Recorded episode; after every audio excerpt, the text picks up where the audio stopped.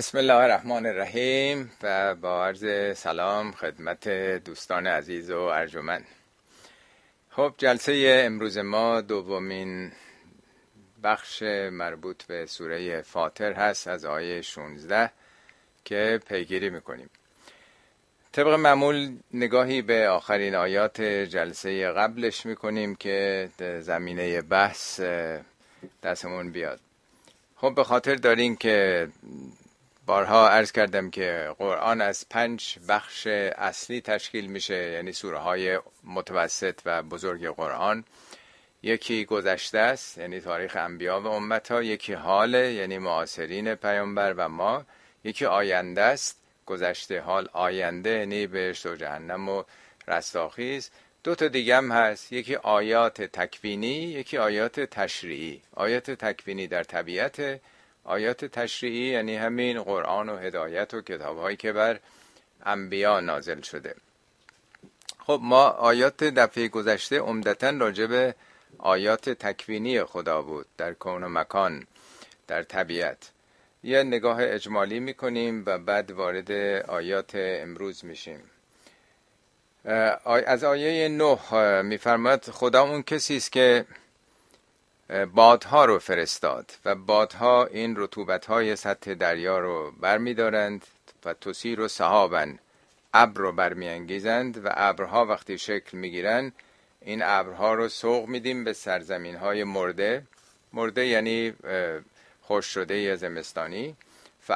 احیاینا به الارض بعد موتها کذالک نشور این چنین زمین مرده رو ما زنده می‌کنیم. زنده شدن شما هم در رستاخیز عین همینه. یعنی به قول مولوی کدام دانه در زمین فرو رفت و نرست چرا به دانه انسانت این گمان باشد؟ خب این آیه در واقع استفاده از نشانه های خدا در طبیعت برای فهم اون چیزی که در شریعت اومده. یعنی از آیات تکوینی خدا استفاده می‌کنه برای فهم آیات تشریعی. آیه یازدهم خب حالا وقتی که این باد و باران و ابر و باد و محو و خورشید و فلک در کار بودن که حالا زمین مرده رو زنده کردن حلقه آخر تکاملی حیات در کره زمین انسانه. حالا ما از کجا به وجود آمدیم؟ آیه 11 والله خلقکم من ترابن. شما هم از خاک آفریده شدید. یعنی مواد عالی که در خاک هست انواع گوشت و میوه و سبزی و نان که انسان ها مصرف می‌کنن تبدیل به نطفه میشه بعد علقه مزغه الی آخر. و بعد ثم جعلکم ازواجا زوجهایی خواهی شد و علم خدا رو در آیه 11 به تمامی مراحل تشکیل نطفه تا تولد تا انتهای عمر. پس آیه قبلی نهم راجع به رستاخیز بود. این سوال پیدا میشه که خدا از کجا علم داره که ما چه کردیم؟ در اون آیه این رو توضیح میده. آیه بعدیش وارد جریان آبهایی که در کره زمین هست که توضیح دادیم. دو نوع آب در زمین هست که آبهای تلخ و شور دریاهایی که هم آبهای گوارا آبهای شیرین قنوات و چشمه ها و رودخانه ها این دوتا میلیاردها ساله که در هم یا میلیون ها سال صدها میلیون ساله که در هم دارن تداخل میشن دیگه. آب رودخانه ها از آب دریا تشکیل شده. ولی آبش گوارا و آب شیرینه. آب دریا هم از کجا شکل می‌گیره؟ آب رودخانه ها در اون میریزه. نه ماهیت این عوض شده نه ماهیت اون. در آیه در واقع دوازدهم داره اینو میگه که علاوه بر این دریاها رو در اختیار شما قرار دادیم. رام شما هست می‌تونید کشتیرانی بکنید و نمی‌دونم مروارید و مرجان استخراج بکنید. و این همه نعمت دادیم تا شکر نعمت رو به جا بیارید. بازم می‌بینید از طبیعت آیات تکوینی استفاده می‌کنه برای تشریف آیه سیزدهم بعدش حرکت رو در طبیعت توضیح میده. یولج اللیل فی النهار و یولج النهار فی اللیل. به تدریج در در آمیخته شدن تاریکی در روشنایی شب پدید میاد. روزم ناگهان نمیشه. حدود یک ساعت و رب مثلا طول می‌کشه. به تدریج این تحولات داره صورت می‌گیره. و بعد از خورشید و ماه و اینه که همه اینا مسخر شما هستن نام می‌بره که چگونه این حرکت رو حرکت شبانه روزی حرکت ماه سال این حرکت وضعی و انتقالی خورشید و در واقع ماه رو توضیح میده. و میگه همین اللهی که اینها رو آفریده ارباب شما هم همونه. حالا چرا با وجود این دنبال کسان دیگه میرین؟ این آیاتی که در طبیعت هست که برای همم آشکاره خیلی روشن و بدیهی است. می‌خواد استفاده کنه که چگونه شرک ورزیدن و دیگران رو در عبادت خواندن این کفر این شرکه. و بعد اینکه همه شما نیازمند به سوی خدا در کمالتون به سوی خدا هستین. تنها خداست که بی نیاز و ستوده شده است. حالا تا اینجا خوندیم. از این به بعد تا آیه سی ظاهرا بله امروز انشالله تا سی و یک ظاهرا باید بخونیم. خب ان یشع کن و یعت به خلق جدید.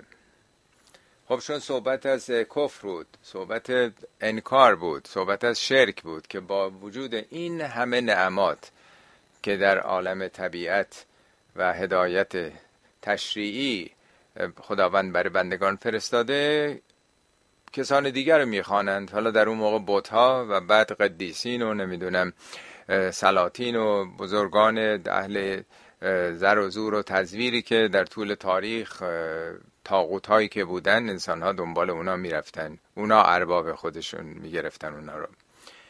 خب معمولا تو هر سیستمی تو هر نظام سیاسی هر جای دنیا مخالف تحمل نمیشه. مخالف رو سرکوبش می‌کنن مخالف رو تردش می‌کنن دفش می‌کنن. در هر سیستمی توی دنیا. خب این سوال مطرح میشه که خدا پس چطور تحمل می‌کنه که یه دی انکار بکنن اون رو؟ کسان دیگر رو جز خدا بخوانند. از نعمت او برخوردار باشند رزق او رو بخورند ولی نوکری دیگران رو بکنن اربابای زر و زور و تزبیر. خب در قرآن بارها اومده که خداوند اختیار داده به انسان یک عمرم مهلت داده. میگه امهل هم رویدا به پیامبر به اینا مهلت بده. و محل الکافرین. یا میگه و املی لهم من میدان میدم مهلت میدم به بندگانم. ان کیدی متین نقش های من استواره. فراوان در قرآن اومده که مکانیزمی خداوند قرار داده که نتیجه سوء اعمال انسان دامنشو در دنیا نگیره. لولا کلمة سبقت من ربک این در واقع عامل مؤثری است که پیشی گرفته بر نظام علت و معلولی نظام اکشن و reaction بازتاب. انسان هر کاری بکنه در دنیا دامنش رو نمی‌گیره. خداوند آزادی داده تا پایان عمر و مهلت داره. میگه ان یشأ اگه مشیت خدا غیر از این بود خداوند می‌خواست یذهبکم شما رو می‌برد. جانتون رو می‌گرفت. به محضی که خلاف و خطایی کردین از بین می‌رفتین. در یکی از آیات قرآن میگه که اگر ما این قانون نذاشته, نذاشته بودیم به محضی که کوچکترین انرافی می‌کردید خطایی می‌کردید نتیجهش رو می‌دیدید. مگه ماه و خورشید می‌تونن یک هزارم درجه از مسیر خودشون منحرف بشن؟ همه نظم به هم می‌خوره. ولی در عالم انسانی این مهلت رو این میدان خداوند داده. اگر می‌خواست شما رو می‌برد و یعت به خلق جدید یک خلقتی جدید یه نسلی نو پدید می آورد و ما ذالک علی الله به عزیز این کار بر خدا مشکل نیست. عزیز چیزی که خیلی به ابرقدرت میگن. کاری که سخت باشه کار هر کسی نباشه. این کار که بر خدا ساده است که شما رو ببره و یک نسل دیگه ای رو جانشین شما بکنه. این همه در طول تاریخ اقوامی که منقرض شدن عذاب دیدن و رفتن از صحنه حیات خالی شدن. آیه بعدیش می‌خواد توضیح بده که چگونه عمل هر کسی متعلق به خودشه و در رستاخیز کسی نمی‌تونه مسئولیت دیگری رو به عهده بگیره. ولا تزر و وازرتون وزر اخرى تزرو یا وزر هم ریشه است با وزیر. وزیر کسی است که بخشی از بار مسئولیت رهبر جامعه رو حالا سلطان شاه ملاس هرچی هست به اون میگن وزیر.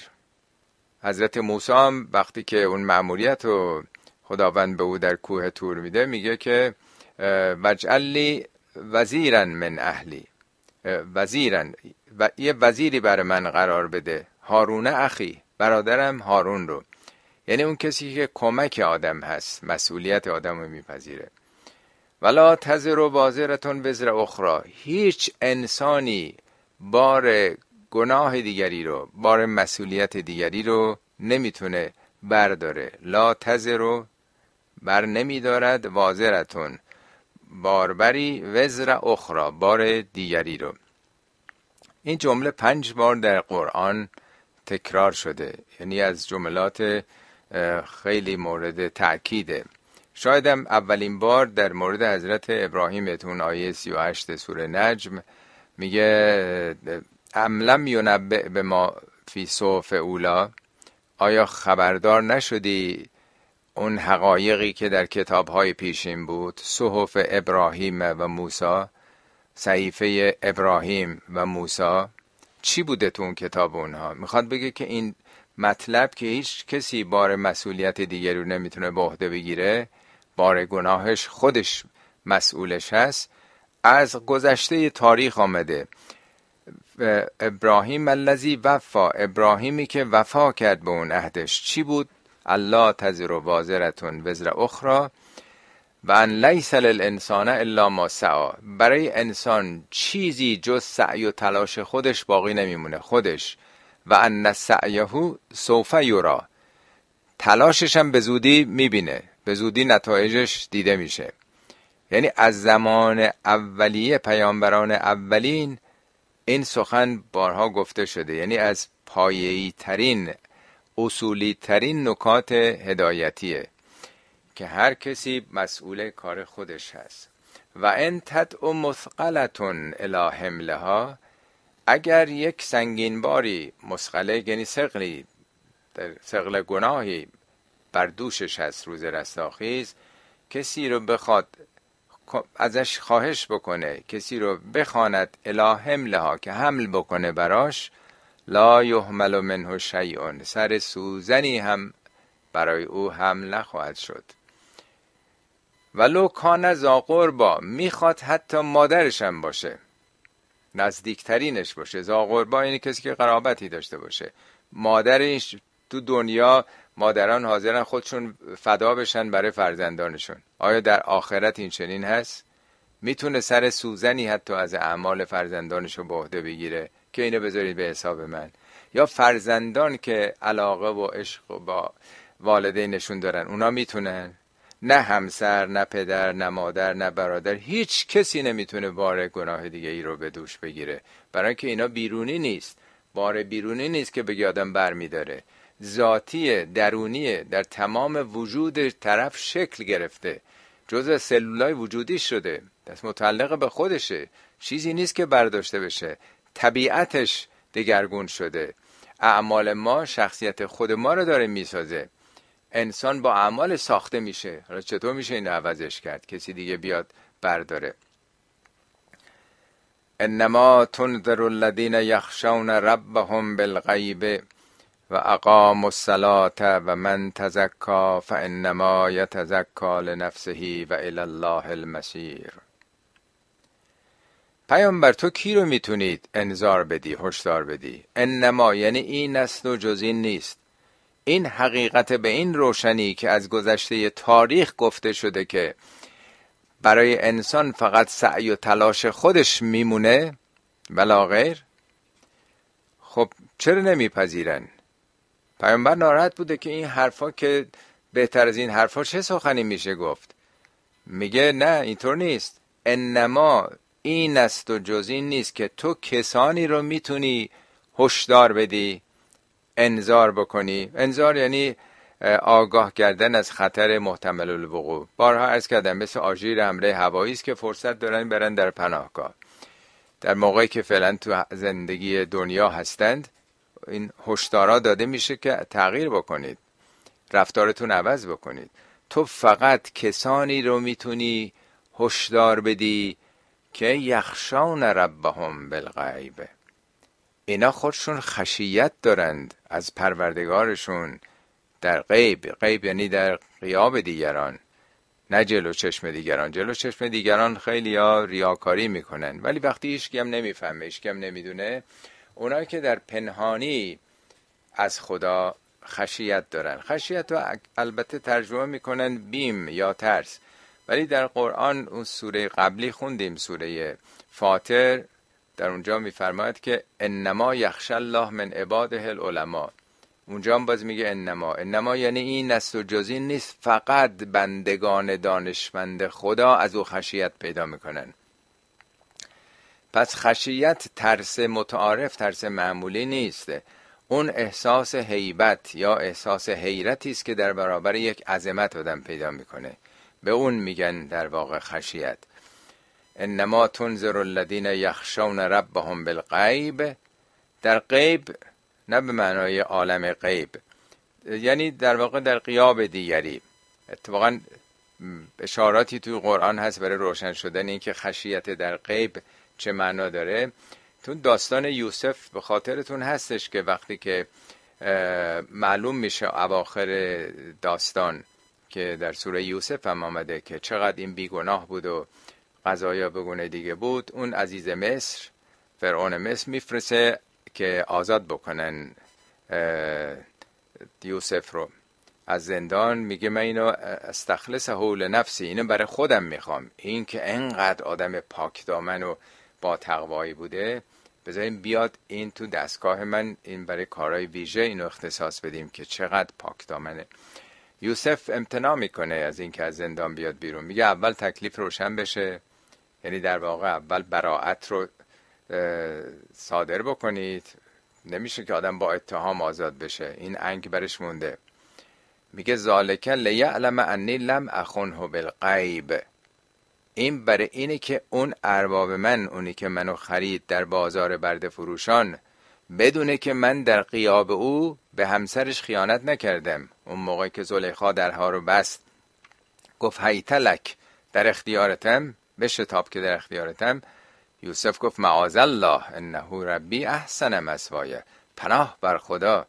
اون کسی که ارباب من بوده یعنی این صاحب خونه اون عزیز مس اون خیلی به من خدمت کرده. خیلی جایگاه خوبی موقعیت خوبی من بخشیده. پناه بر خدا که من بخوام یه چه خیانتی بکنم. اینجا کلمه لم اخونه بالغیب یعنی در قیاب اون.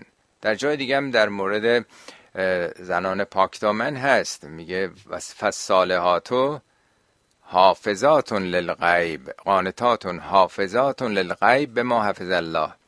زنان پاکدامن هم در قیاب شوهرشون اون چیزی که خدا گفته حفظ بکنن حفظ می‌کنن. یعنی اون افت در قیاب اون که هیچ کسی هم نمی‌فهمه. از این نمونه ها زیاده.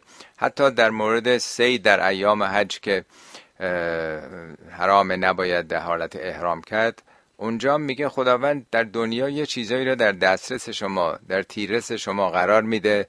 ببینم کار می‌کنی نه. می‌تونی رشوه بگیری می‌تونی راندخاری بکنی می‌تونی مخالف خودتو سرکوب بکنی. خیلی چیزا رو آدما می‌تونن بکنن. میگه اینو خدا گذاشته لیعلم من یخافه بالغیب. خدا می‌خواد این آزمون رو انجام بده که معلوم بشه کیا در غیب از خدا خوف دارن. در غیب یعنی کسی هم متوجه نمیشه کسی هم نمی‌دونه. خیلی شبیه این در واقع در قرآن فراوان هستش. بعضی جای قرآن گفته یخشون ربهم بعضی جا میگه یخشون الله بعضی جا میگه من خشی رحمانه بالغیب.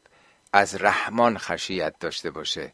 اون جنبه اینه که یه کسی نهایت لطف و اکرام رو به آدم کرده رحمان نماد رحمانیت عامه. به همه کرده. من اون وقت شرم نمی کنم که در پنهانی اگر دیگران نمی بینن خدا که می بینه خیلی پرمعناست این کلمه خشیت در غیب. میگه تو کسانی رو می‌تونی بیم بدی که از خدای نادیده که به چشم ظاهرشون نمیاد فقط با ایمانشون با قلبشون اونو باور کردن فعلا در غیبه دیگه. وعده های بهشتم تو قرآن میگه همه غیبه. هیچ کدومش مثل چیزای دنیایی نیست. حالا مثال زده شده برای قابل فهم شدن ما هستش. پس خشیت از خدا پروردگار در غیب داشته باشه. اقام سلات و نماز به پادر سلات یعنی روی کرده به خدا. یعنی وقتی نسبت به او احساس حیرت و حیبت و عظمت فوقالعاده داره طبیعتا روی کرده به او رو جدی می‌گیره. سلات یعنی روی کرده به خدا. این رو جدی میگه نمازم از بهترین اشکال در واقع روی کرده به خداست.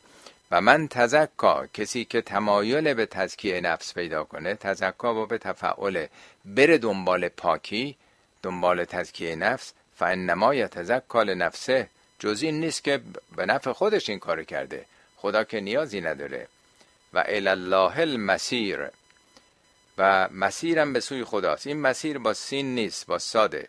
فرق داره با مسیر با سین یا حتی مرجع. مسیر یعنی سیرورت یعنی شدن.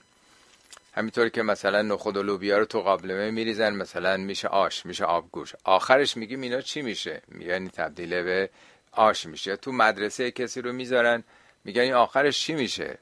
میگن آخرش میره دبیرستان و دانشگاه و فلان و فلان آخر علم پیدا می‌کنه معرفت پیدا می‌کنه. یک جریانه. انسان ها در طول این تاریخی که گذشته و نمی‌دونیم چه هزاره ها یا میلیون ها سالی نمی‌دونیم. کی تا کی ادامه داره تا رستاخیز؟ یه سیر رو دارن طی می‌کنه این سیر به سوی کجاست؟ به سوی کمال مطلق الهیه. الله المسیر. به سوی الله که نماد همه اسماء الحسناست حالا ما برای که بفهمیم بهتر بفهمیم که چرا فرق می‌کنه که اگر انسان اهل ایمان و عمل صالح باشه یا بخواد انکار بکنه. چون خیلی ها میگن دیگه چه فرق می‌کنه؟ با مثال های خیلی ساده در چهار تا آیه یا سه تا آیه بعد اینو توضیح میده. این عدم تصاوی ها رو. در قرآن در فکر می‌کنم حدود 17 بار این عدم تصاوی ها رو مطرح کرده. اینجا یک هفش موردش آمده. میگه و ما یستول اعما و البصیر. آیا اون کسی که کوره با اون کسی که بصیره یکی هستن؟ این البته جنبه نمادین داره. خیلی هم دلشون کوره و بصیرت ندارن. میگه برین سیر بکنید در زمین تا سرانجام اقوام منحرف پیشین رو ببینین. فانها لا یعمل لا تعمل ابصار. این چشما نیستن که کور شدن ولکن تعمل قلوب التي فی الصدور. این قلب هایی که در سینه هاست کور شده. کوری رو در واقع به قلب نسبت میده. اینجا هم می‌تونه کوری ظاهری باشه و بینایی ظاهری یا کوری دل و بینایی دل بصیرت دل. ولا ظلمات و ولا نور. تاریکی ها و نور یکی نیستن. کار انبیا چی بوده؟ یخرجهم من الظلمات الى النور. یا در اون آیت الکرسی الله ولی الذین آمنو یخرجهم من الظلمات الى النور. ظلمات جمعه. بی نهایت گمراهی وجود داره ولی نور یکیه نور هدایت. ولا زل و ولا الحرور زل یعنی اون سایه. سایه معنای سایه یعنی جایی آدم در پناه چی کسی یا چیزی قرار بگه میگن سایه شما کم نشه. چیکار می‌کنین؟ زیر سایه شما هستیم. این تعارفات هم هست دیگه تو جامعه ما. حرورم اون باد داغه. این به زبان خب عرب 14 قرن پیش آمده که در منطقه استوایی زندگی می‌کردن و در اون سهاری سوزان سفرهاشون رو باید می‌رفتن. شبانه باید می‌رفتن روز که نمی‌تونستن تو اون آفتاب. بنابراین اونا خوب میفهمیدن که زل یعنی یه سایه خونکی که حالا پناه ببرن بهش نمیرن از تشنگی و گرمای منطقه استوایی. حرورم اون حرارت شدید و باد داغی است که میوزیده. و ما یستول احیاء و الاموات زنده ها که با مرده ها یکی نیستن. اینا می‌خواد بگه که تو اگه به سمت خدا نیای حیات پیدا نمی کنی در قرآن هست که میگه که خداوند شما رو دعوت می‌کنه میگه یا ایها الذین آمنوا استجیبوا لله و للرسول اذا دعاکم. ای کسانی که ایمان آوردید اجابت کنید پاسخ بدید به دعوت خدا و رسول. لما کن به چیزی که می‌خوان زندهتون کنن حیات بهتون بدن. یعنی پس تمام این تعالیمون حیات بخشیدن به نفس انسانه. نه فقط زنده بودنی بین مردگان در واقع. و ما یستوی الاحیاء و الاموات ان الله یسمع من یشا خدا طبق مشیتش قانونمندیش میشنواند اون کسانی را که شایسته و قابل شنیدن این کلمات باشن و ما انت به مسمع من فی القبور. تو ای پیامبر نمی‌تونی اونی که در قبر بهش مطلبی رو حالی بکنی بفهمونی. البته ظاهرش اگر پیامبر نمی‌تونه کسی رو که مرده تو قبل قبره بهش چیزی رو بشنوونه پس چطور تلقین میت می‌کنن آقایون؟ که اگر نمی نکیر و منکر آمدن سراغت اگه پرسیدن امام اولت کیه میگی اینه اگه دوم گفت پرسیدن اینه. این همه تلقین میت می‌کنن. اینجا میگه که پیامبر تو هم نمی‌تونی کسی که در قبر رفته چیزی بش بشنوونی اون دنیا رفته. ممکنم هست منظور منظور در واقع قبر نه به معنای قبر متعارف. یعنی اون آدمی که مثل کپک سرش کرده زیر برف. اصلا کاری به این حرفا نداره. میگه اونا رو رها کن فزر هم فی خوز هم یلبون. خوز یعنی فرو رفتن. رفته در اون کار و زندگی و اشتغالات خودش و هوا و هوساش اصلا کاری نداره به بیرون. کاری نداره به مسائلی که تو داری مطرح می‌کنی. میگه تو نمی‌تونی به اینا حالی بکنی. نمی‌تونی به اینا بشنوانی. من فی القبور. ان انت الا نذیرون. تو فقط یک انذار دهنده ای انذار همون هشدار اعلام خطره تو فقط داری پیام میدی. انا ارسلناک بالحق بشیرا و نذیرا و ان من امت الا خلا فیها نذیر. انا انش که تأکیده یعنی ما حتما ارسلناک تو رو فرستادیم بالحق. یعنی این رسالتت نزول قرآن و رسالت تو حقه. حق یعنی هدفداره یعنی طبق یه برنامه است. یه حکمتی داره. همین جوری نیست. برنامه نیست که خود پیامبر به یه آگاهی رسیده و راه افتاده و حرفای خودش اون چیزی که ذهن خودش یافته های خودش اندیشش در مسائل جامعه بوده حالا درک کرده حالا تصمیم می‌گیره بیاد به مردم بگه. ما فرستادیمت. این یه نقش بیرون از توست. اینم طبق یه برنامه است هدفی هستی دو کار اصلی پیامبر داشته که بارها تکرار میشه بشیرن و نظیرن اونایی که راه درست دارن میرن انسانهای شایسته هستن بشارت بهشت بهشون بده. اینا رو تشویق کن اینا رو ترغیب بکن. و اما اونایی که انکار می‌کنن نظیر بهشون بگو که این راهی که تو می‌روی به ترکستان است. انذار از خطر قریب الوقوع. این نوع زندگی عواقب خطرناکی داره. و این من امت هیچ امتی در طول تاریخ نبوده الا خلا فیها ندیرون مگر اینکه یک نظیری یعنی همین هشدار دهنده ای در اونجا آمده. خلا یعنی خالی کرده جار. یعنی آمده مدتی تبلیغ کرده و رفته. یعنی در طول تاریخ هر امتی یک انذار دهنده ای داشته. اینطور نبوده که کسی نباشه که به آدم بگه آقا این کارت خلافه. نگه رشوه خاری بده نگه ربا خاری بده نگه نمی‌دونم زنا بده دروغ بده. بالاخره کسانی بودن متناسب با جامعهشون. شبیه اینم در جای دیگه قرآن هست میفرماد لکل امت هاد. هر امتی هدایتگری داشتن. البته پیامبرانی که صاحب کتاب بودن خب محدود هستند ولی هر جامعه ای هر قبیله کسی داشته.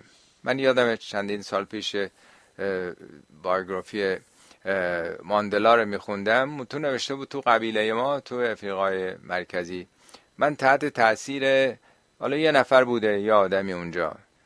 یعنی تعالیمی که در کودکی از او گرفته تو اون قبیله خودشون توی افریقا این باعث شده که یه همچین انسانی پرورش پیدا بکنه.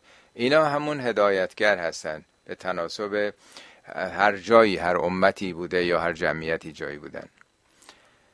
و این یکذبوک پیامبر حالا اگه تو رو دارن تکذیب می‌کنن فقط کذب الذین من قبلهم. چیز خیلی عجیبی نیست. قبل از این مردم معاصر تو مردم مکه اونایی که قبل از این هم بودند تکذیب کردن. این یه امر تاریخیه. جاعت هم رسول هم بالبینات و به زبره و بالکتاب المنیر. رسولانی برای اونها آمدند. همراه سه چیز. بینات معمولا حالا یا معجزات رو میگن یا اون دلایل روشن. چیزی که بین آشکاره. بین یعنی فرق بین حق و باطل رو نشون میده. بین این دوتا این فاصله رو. تبیین کردن تبیین کردن یه مسئله یعنی آشکار کردن شرح و بست دادن. زبر معمولا به اخلاقیات میگن به حکمت میگن به چیز عقلی. زبر در واقع اون جنبه های بیشتر میشه گفت اخلاقیه دلیل روشن جداست. یعنی هم دلایل روشنی آوردن و هم در واقع اخلاقیات و هم کتاب. کتاب نه به معنی کتاب بین کاغذهای بین دو جلد. کتاب یعنی قوانین نظامات. اصول کلی. کتب علیکم سیام روزه بر شما نوشته شده این قانون شد. کتب علیکم القصاص. کتب علیکم الوسیه و قتال. ال آخر. یه اون که نوشته میشه معناش اینه که این ثبت و ضبط شده. شفاهی نیست که از بین بره. یعنی قوانین و نظامات ثابت جهان. پس هم بینات آوردند و هم اخلاقیات و حکمت و هم اصول و نظاماتی که حالا چه تشریعیه چه تکوینیه. یعنی احکام هم در این کتاب میاد. اونم منیر بود اینا. منیر یعنی نورانی روشن. بالکتاب المنیر. کتاب روشن روشنی بخش روشن. ثم اخذت الذین کفروا فکیف کان نکیر. خب پیامبران آمدن و مردمان معاصرشون تکذیب کردن. نتیجه چی شد؟ ثم اخذت الذین کفروا.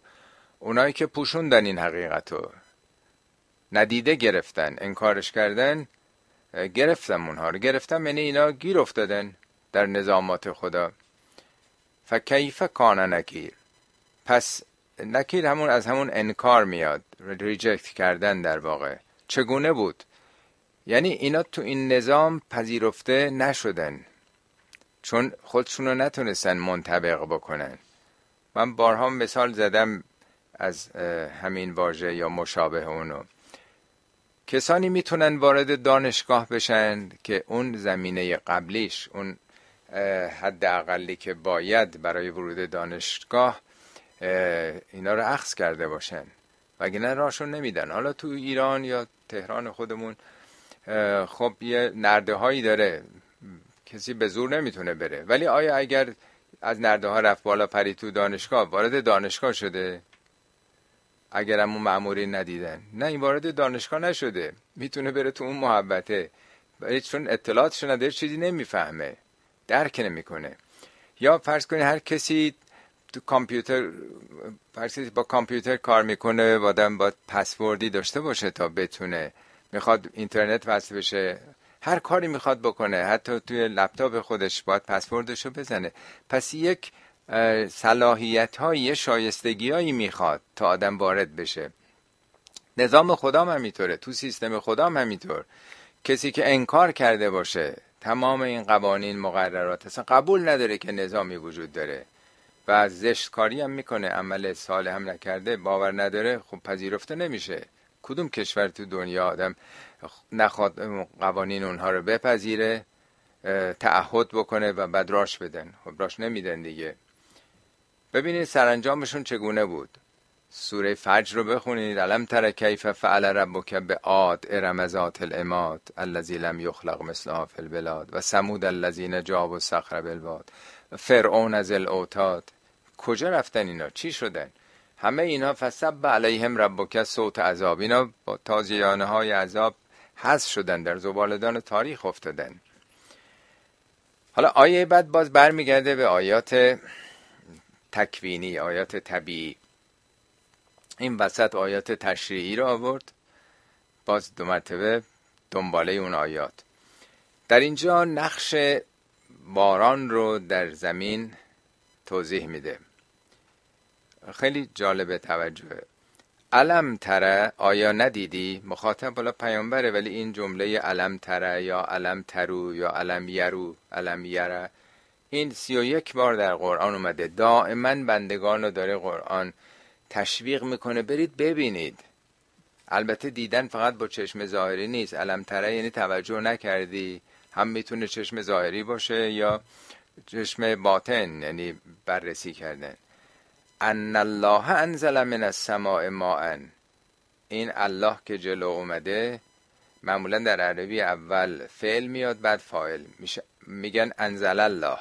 ولی وقتی بگیم الله انزله این انحصار رو میرسونه. میگه این خداست فقط که از آسمان باران رو نازل کرده. کسی دیگه نیست. علم تر آیا ندیدی که این خداست که از آسمان باران را نازل کرد حالا نتایج باران رو توضیح میده. یک فاخرجنا بهی ثمرات مختلفا الوانها.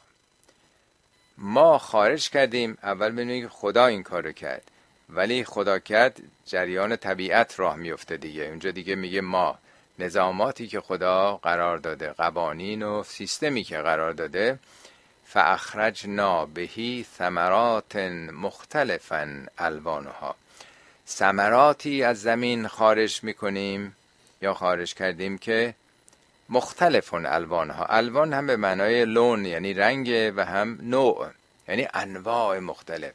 ثمرات هم می‌تونه میوه های درخت باشه می‌تونه حبوبات باشه. انواع چیزهایی که از زمین تحت تاثیر نیروی آب تاثیر باران از زمین میاد بیرون. شامل همه گیاهان میشه. دنیای گیاهان در واقع. عالم گیاهان رو داره. میگه که همه اینا ثمرن دیگه. حالا برای یا چارپایانن یا برای انسانن یا برای پرندگانن. بالاخره ثمرات موجودات کره زمینه. دو. و من الجبال جددون بیزون اما از کوه ها جددون جدد جمع جاده است. بعضی به معنای جاده گرفتن. حالا بعد توضیح میدم. بیز یعنی سفید دیگه. و همرون همر یعنی قرمز. همیرا به سرخ مو کسی که موش سرخه میگه همیرا همرون مختلفون الوانها. نه یه جور قرمز. یعنی یه طیف از قهوه‌ای گرفته تا قرمز تا قرمز کمرنگ تا به زرد بخواد برسه. مختلفون الوانها. و قرابی و سود. قراب یعنی قراب یعنی کلاق سودم یعنی سیاه کلاق سیاه. یعنی سنگ هایی یا کوههایی به رنگ سیاه. حالا بعضی گفتن جاده هایی در کوه ها هست که مثلا این گوسفندا و اینا که میرن جاده این جا پاشون میمونه. آخه اونا کدوم سفیده؟ کدوم سیاه مثل زغاله؟ کدوم قرمزه؟ این چی رو می‌خواد بگه؟ جدد از همون تجدید و جاده میاد دیگه. جاده تجدید مجدد. از آثار باران که بر زمین میباره سنگ های رسوبی پدید میاد.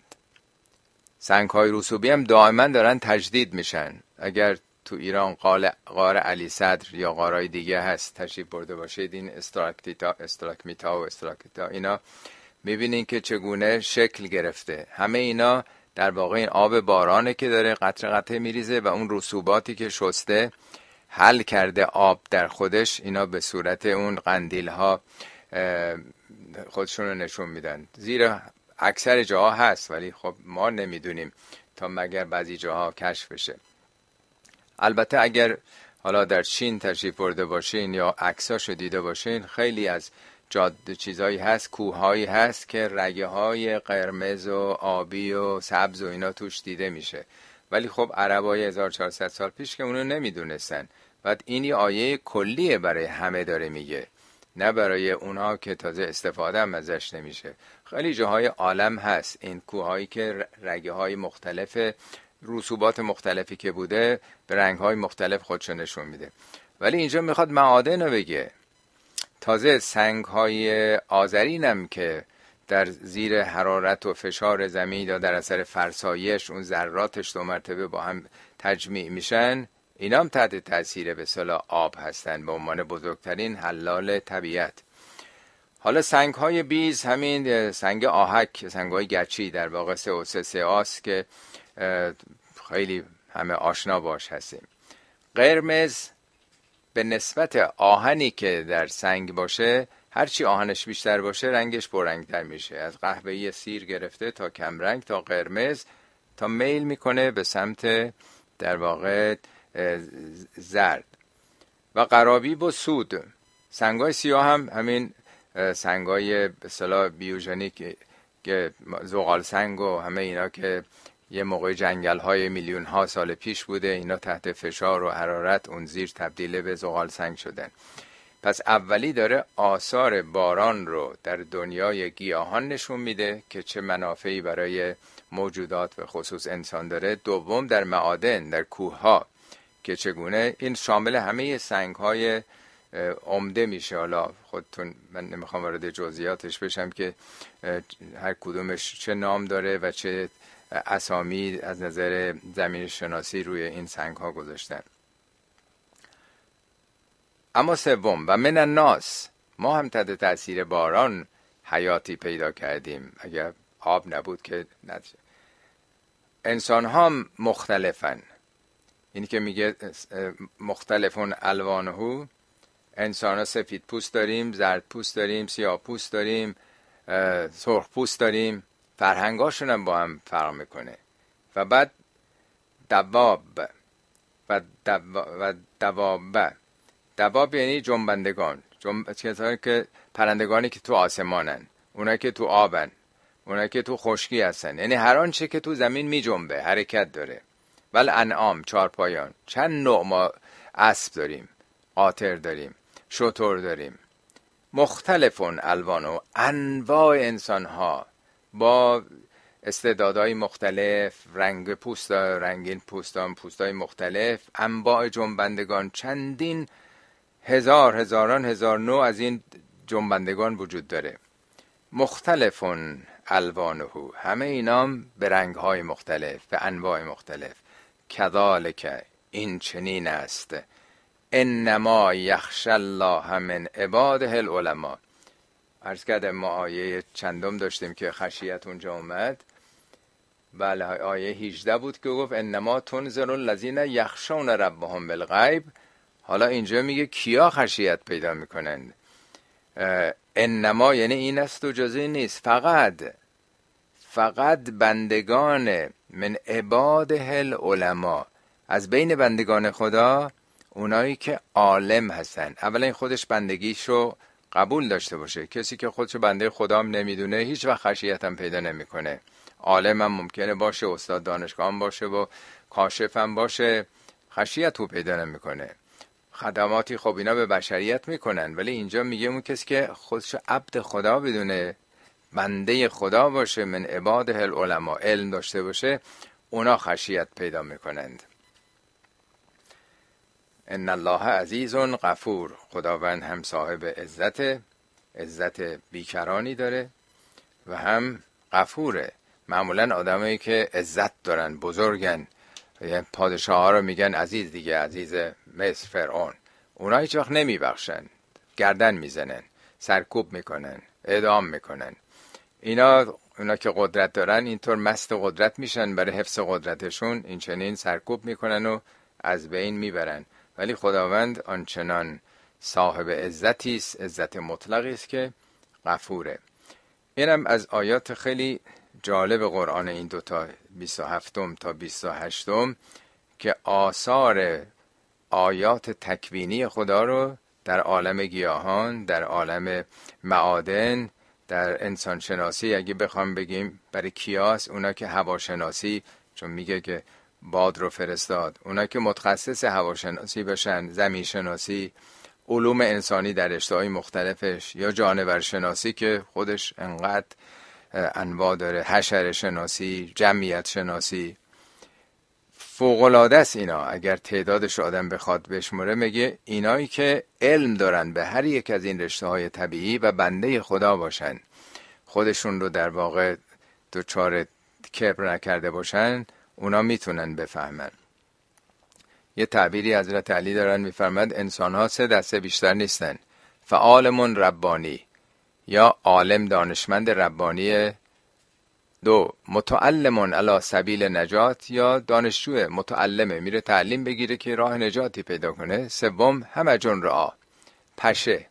یعنی آدما یا دانشمندن یا دانشجوان یا پشن. چرا میگه پشه؟ برای اینکه یمیلون مع کل ریهن با هر بادی می‌خواد بره با هر شعاری سر می‌کشه. این خودش نیست. تابع مد روزه. جریانات حاکم بر جامعه. پهلوان زنده رو عشق است. دنبال اینه که کی قدرت رو داره نوکر همون قدرت زمان است. آدم از بیبسری بندگی آدم کرد. گوهری داشت ولی نظر قباد و جمع کرد. مگر از خوی غلامیز سگان پستر است؟ من ندیدم که سگی پیش سگی سرخم کرد.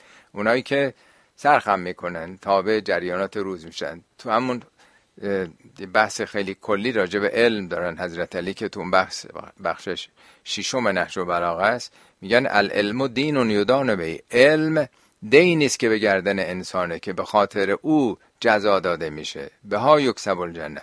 بهشت با اون علم آگاهی حاصل میشه. خیلی مفصل صحبت است که با کمیل کردن راجع به علم. خیلی بسیار آموزنده است. نشون میده چقدر جایگاه علم از دید ایشون بالا بوده. اگر ما دقت بکنیم که فقط تو کهکشان راه شیری تو کهکشان راه شیری فقط حدود 17 بیلیون حالا به فارسی ما میلیارد میگیم ستاره در قد و قواره زمین هست. فقط تو کهکشان خود ما 17 میلیارد ستاره که قد زمینه. اینا تازه یک شیشم ستاره هاییست که تو کهکشان خودمون هست. اگر ضرب بکنیم بیشتر از 100 میلیارد میشه. ما حالا هفت و خورده میلیارد جمعیت داریم تو کره زمین. بخش بر 100 میلیارد بکنین. یعنی به هر یه نفر آدمی که الان تو کره زمینه 13 14 تا ستاره خواهد رسید. به ازای هر یه نفر آدمی که هست 13 14 برابر ستاره در این کهکشان فقط راه شیریه. این عظمت رو وقتی که کسی بفهمه این عظمت ها تازه کهکشان راه شیریه ما اصلا هیچه. اصلا به حساب نمیاد. میلیاردها از این کهکشان ها وجود دارن به مراتب بزرگتر از کهکشان ما. چه احساسی به آدم دست میده؟ کسی که این عظمت ها رو بدونه اون وقت اون حالتی که بهش دست میده اسمش خشیته. میگه نما یخش الله من عباده العلماء. به همون نسبت عظمتی که در عالم کیهان عالم در واقع کلان ها می‌بینیم در ذره می‌بینیم در عالم ژنتیک می‌بینیم. شاید حتی شگفت آورتر اونایی که اینو خوندن و ایمان به خدا دارن اونجا احساس می‌کنن که یه همچین عظمتی سمان اون هر کاری دلم بخواد باید بکنم. خدا رو چون نمی‌بینم جلو ایستاده به خودم اجازه بدن خلاف و خطا و خیانت بکنم رشوه بگیرم کلا سر دیگری بزنم آدم بکشم سرکوب بکنم کتک بزنم اعدام بکنم. ایناست که میگه اونها فقط خشیت دارن. خب این آیات تکوینی بود.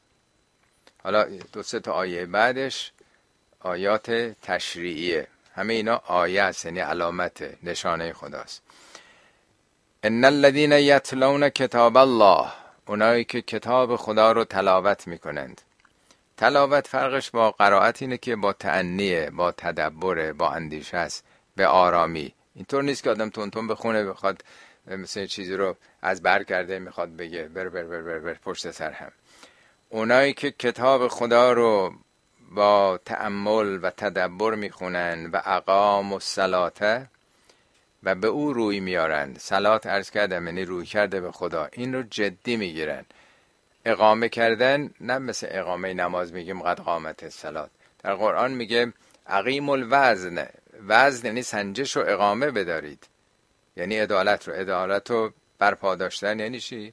یعنی اهمیت دادن. آدم چیزی رو که اهمیت بده خب نمی‌ذاره زیر دست و پا بره. اگه کسی طلا و جواهر داشته باشه نمی‌ذاره که هر جا هر کسی هم بیاد ورش داره. به پا میداره در یه جای بلندی می‌ذاره یا حفظش می‌کنه. روی کرده به خدا هم باید اقامه داشت. اقام سلات. چیزی نیست که هر وقت بیکار شد دادن بخونه. بگه خب نماز تو خوندی بگه آره خوش بالت که خوندی. اقامه داشتن هر چیزی که فراوان خیلی چیزا اومده. عقیم القسط. قسط رو عدالت رو اقامه بدارید. عقیم و وجوه من کل مسجد. روی کردتون و توجهتون رو برپا بدارید. یعنی همینا رو جدی بگیرید. باها بدین براش. چه چیزی مهمتر از ارتباط با خداست که آدم بهش بها بده؟ ما هر کسی رو که خب بهش این نیازی داریم رئیسمونه سعی می‌کنیم که یه تلفنی بهش بکنیم کار تبریکی بپرسیم نمی‌خوام رابطمون قطع بشه. اینا پارتی های ما تو زندگی هن. ولی چه پارتی بالاتر از خدا که آدم به اون اهمیت نده نخواد اون رو جدی بگیره. رابطه با خدا رو کم بها بده. اقام و سلات یعنی این ارتباط روزانه پنج بار روزانه رو با خدا یا هر نوع ارتباطی رو. اینو جدی بداریدش اینو اهمیت بهش بدید. خب کسی که کتاب خدا رو بخوانه با خواندنمون آگاه بشه به خدا رو بیاره. سلات رو به پا بداره و سوم و انفقو مما رزقناهم سرا و علانیتا. حالا دیگه آدم چون خدا رو شناخت که خدا وهابه خدا بخشنده است خدا زو فضل عظیمه خب آدم می‌خواد به اون صفات گرایش پیدا بکنه دیگه. میگه تخلقو به اخلاق الله. اخلاق خودتون رو با اخلاق خدا بسازید.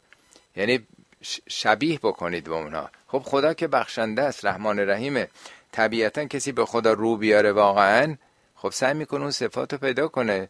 حالا دست می‌کنه تو جیبش انفاق می‌کنه از اون چیزهایی که بهش خدا روزی داده. و انفقو مما رزقناهم سرا و علانیتا. سر یعنی پنهانی علانیه یعنی آشکار. یه جایی ایجاب می‌کنی که آدم آشکار بده توی یه جمعی اعلام می‌کنن که مثلا فلان نیازمند هست یا برای فلان مثلا مسجدی کتابخونه ای مدرسه ای احتیاج هست که کمک بکنید ما موندیم تو اون کار.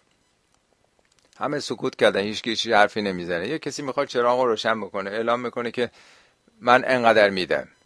خب بعد دیگه شروع میشه دیگه دیگران میدن. این سعی می‌کنه از اونم بیشتر مثلا. این ایجاب می‌کنه که آدم علنی کاری رو بکنه که موجب تشویق دیگران بشه. ولی اکثر موارد بهتره که پنهان باشه. میگه جوری انفاق کنین که دست چپتون نفهمه دست راست چیکار کرده. البته اینطوری که دست که نیست ولی منظور اینه که لازم نیست به همه بگین. داد بزنین. تابلو بزنید. این مسجد توسط کی ساخته شده؟ این بیمارستان توسط کی؟ همه جا بخوایم مطرح کنیم.